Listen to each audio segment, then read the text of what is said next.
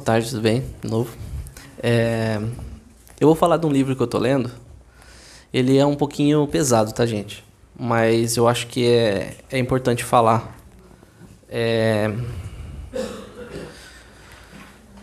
é bem pesado, na verdade, tá? Mas eu vou contar a história dele encarnado, depois é, um pouquinho de como desenrolou tudo isso e falar um pouco das questões dos mistérios do Exu, né?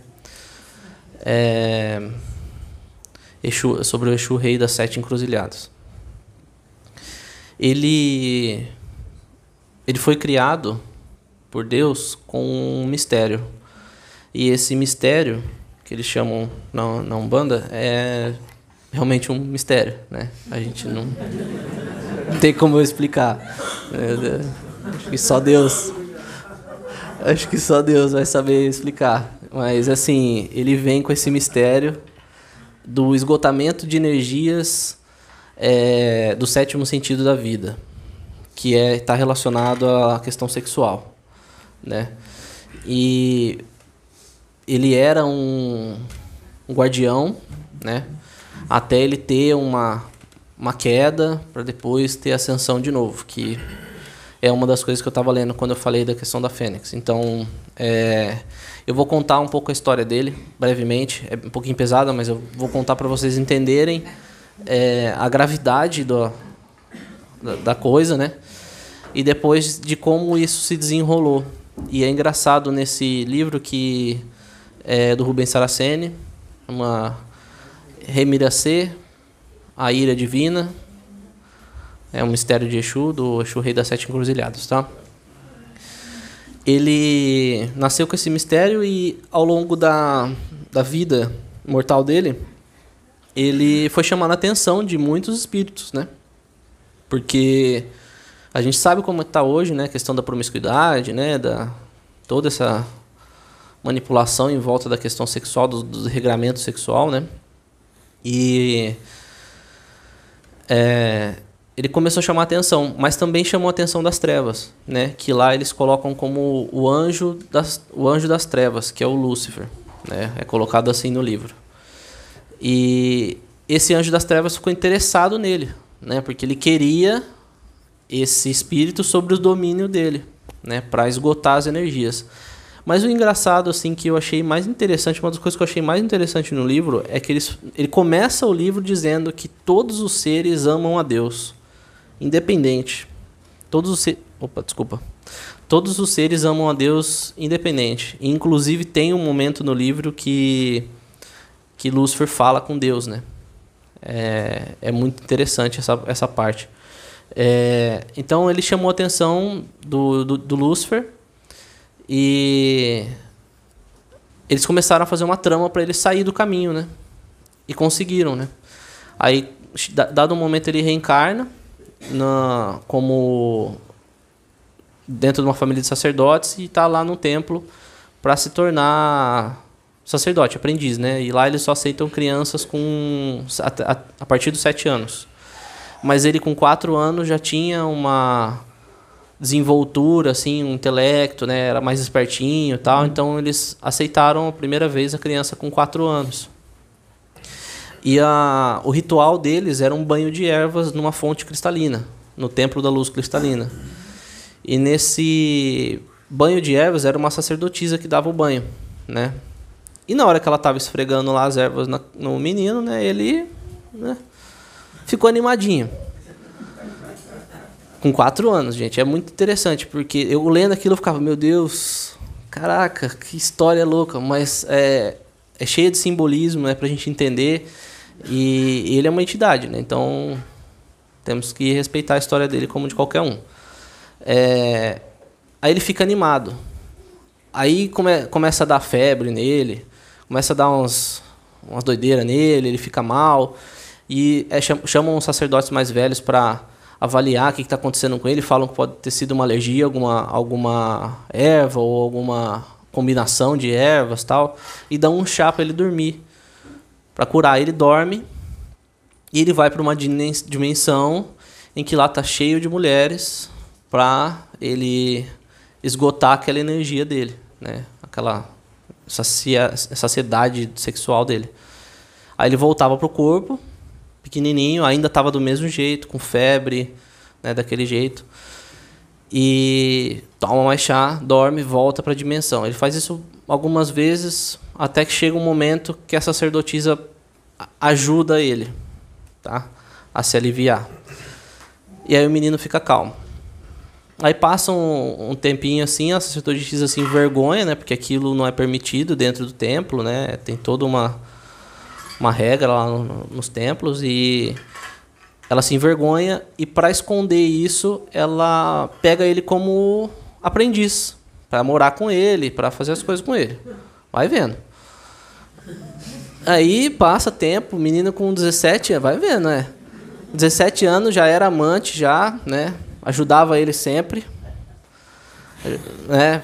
Criou aquela coisa toda e com 17 anos ele vai para um outro templo de outra luz, né? Que é som de luz, luz vermelha tal.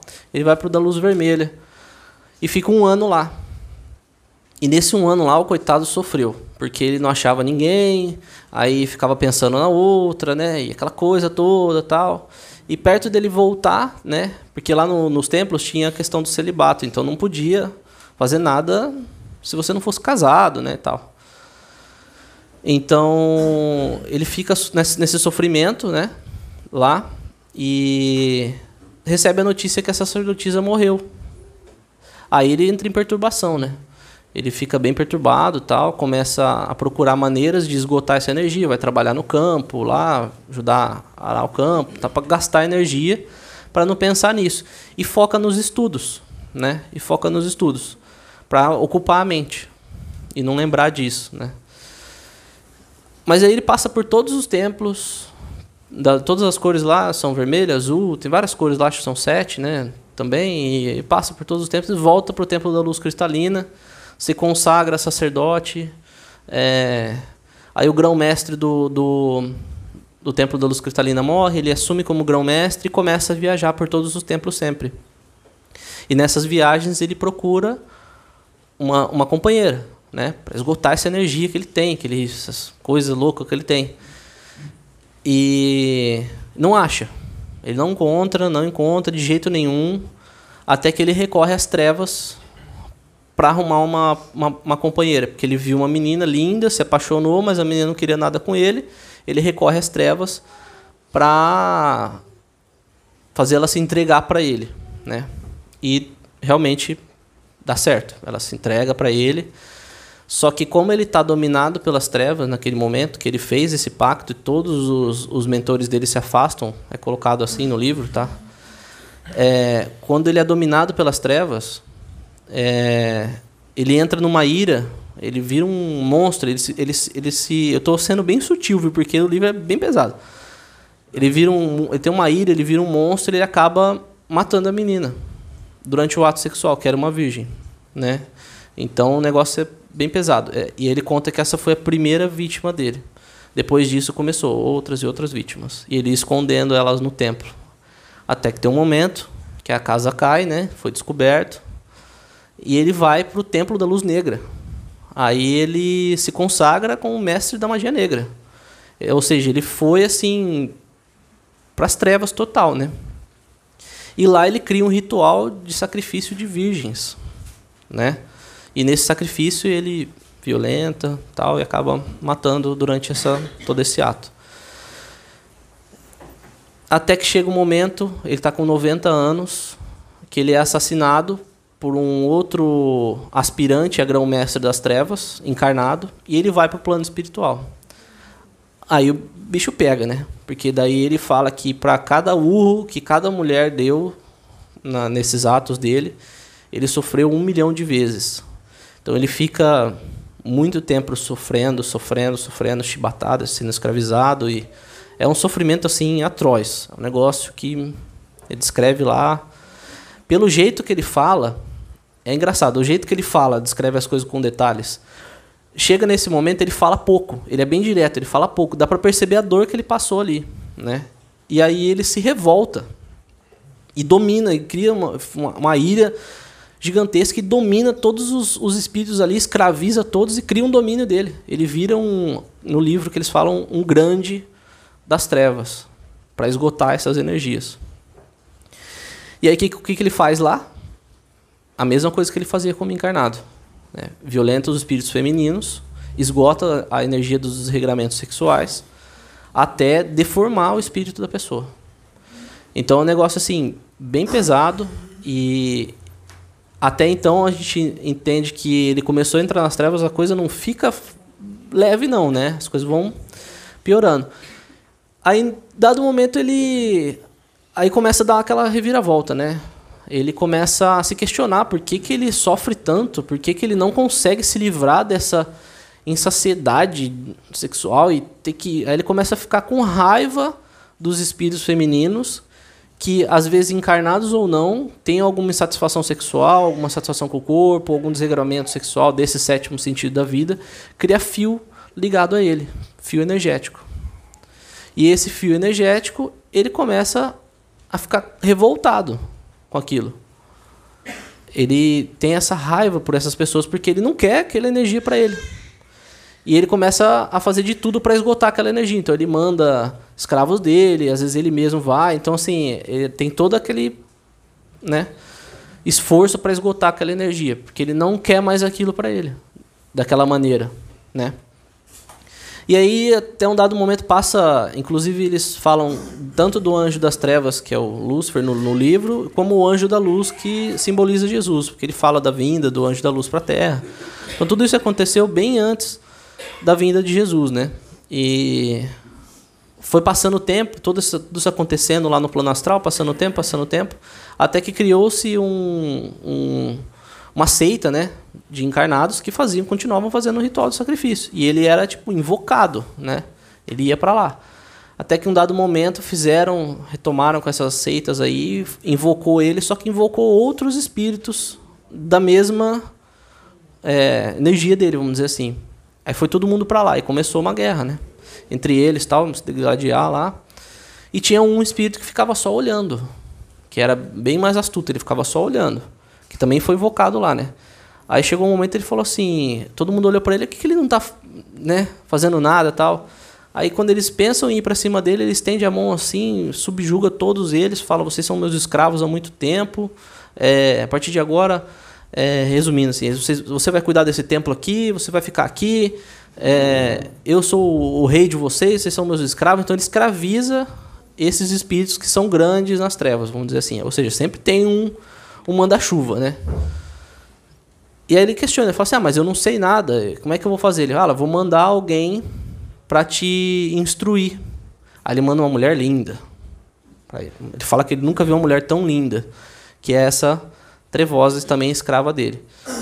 Aí chegando lá, ela começa a instruir ele.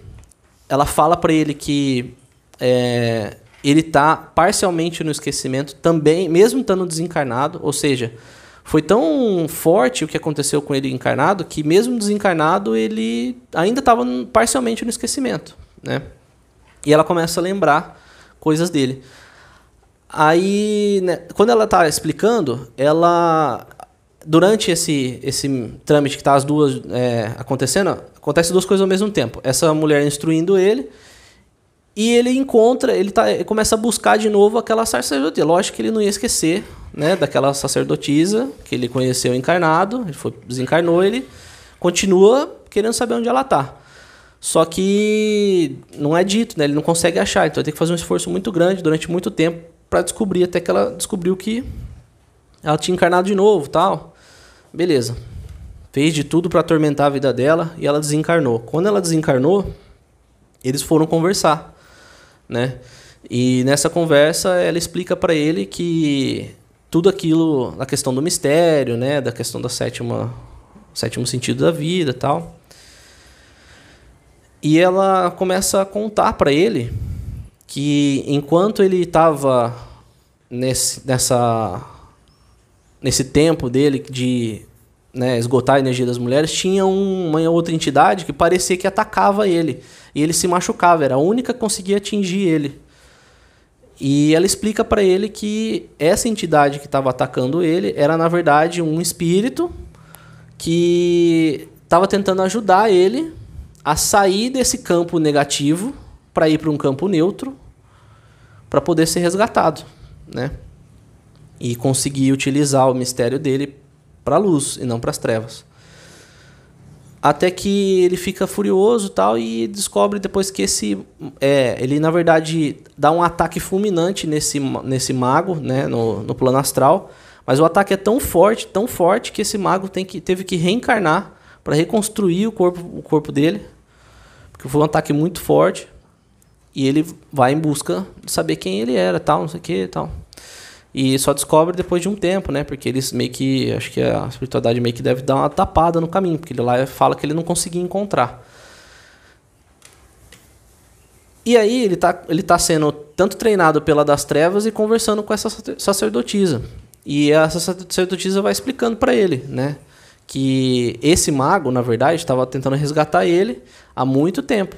E que aquela encarnação que ele teve ali, como aquele menino, é, foi uma encarnação decisória para eles dois, né, a sacerdotisa e eles, saírem dessa, desse campo negativo, né, desse campo de trevas.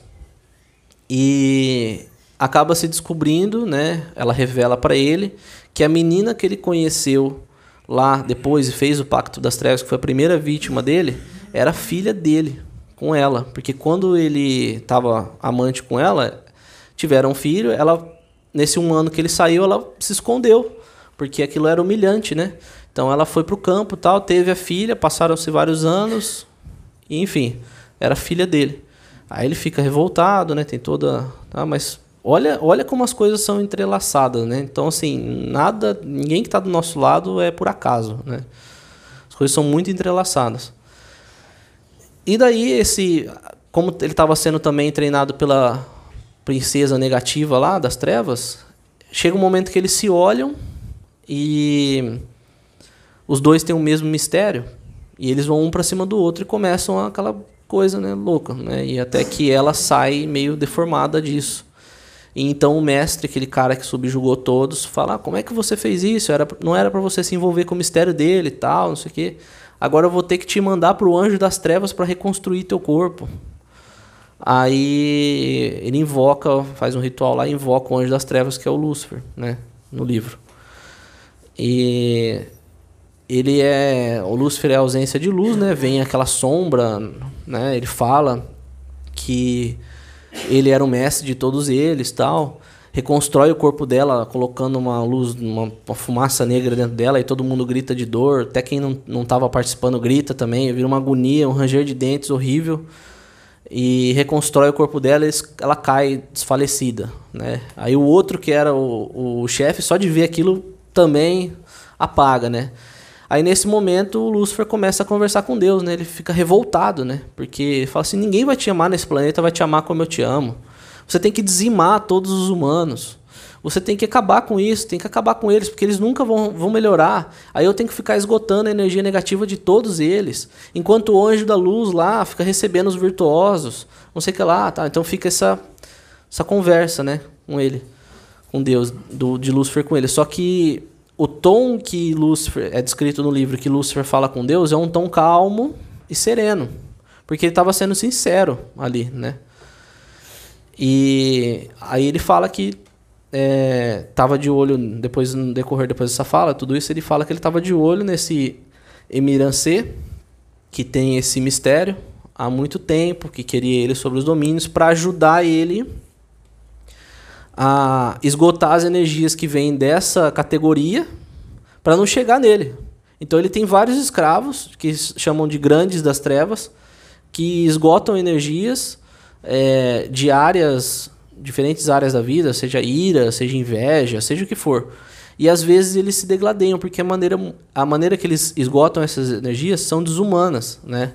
Então ele vai lá, ele o que, que ele fala, o que, que ele descreve? Que ele esgota a energia da, da, do espírito feminino daquela maneira para ela não ter mais aquele pensamento e ficar vibrando na dor, ficar vibrando em outras coisas e é mandada daí para outro domínio. E às vezes eles brigam entre os domínios porque eles não querem ficar, né? Esgotando fazendo isso. É uma coisa que ele não consegue controlar. E assim, para não ficar estendendo muito, a, a, moral da história, né, é que toda, todo mundo emana uma energia. E ele fala, no começo do livro, ele fala que qualquer pessoa que invoca qualquer coisa para para desfazer casal, para conseguir casal, qualquer coisa relacionada a isso vai cair nos domínios dele. Então, assim, faz a gente pensar que qualquer mais simples do, dos sentimentos que for, a gente pode estar tá ligado, né? Tanto com a luz quanto com as trevas. Os dois ao mesmo tempo, às vezes alguma coisa nossa com alguma coisa ruim, alguma coisa com, nossa com uma coisa boa. Então a gente tem que tomar muito cuidado, porque lá no, no livro ele descreve não é só desregramento sexual, é insatisfação com o corpo também. Se você está insatisfeito com o teu corpo, é, tá revoltada com isso, isso no caso espíritos femininos porque é aquela entidade, tá? Mas deve ter entidade para espíritos masculinos também, né? Com certeza. Mas com uma insatisfação com o corpo, você fica aquela, aquela frustração e não faz nada e fica aquela frustração e e desencarna, vai cair nos domínios dele. Entendeu? Então, é, é um livro que mostra, dá um exemplo dessas ligações de fios energéticos, né? Pra, que a gente tem com tudo e com todos. É uma maneira da gente entender também que todos somos um, a gente cria fios energéticos o tempo todo, né?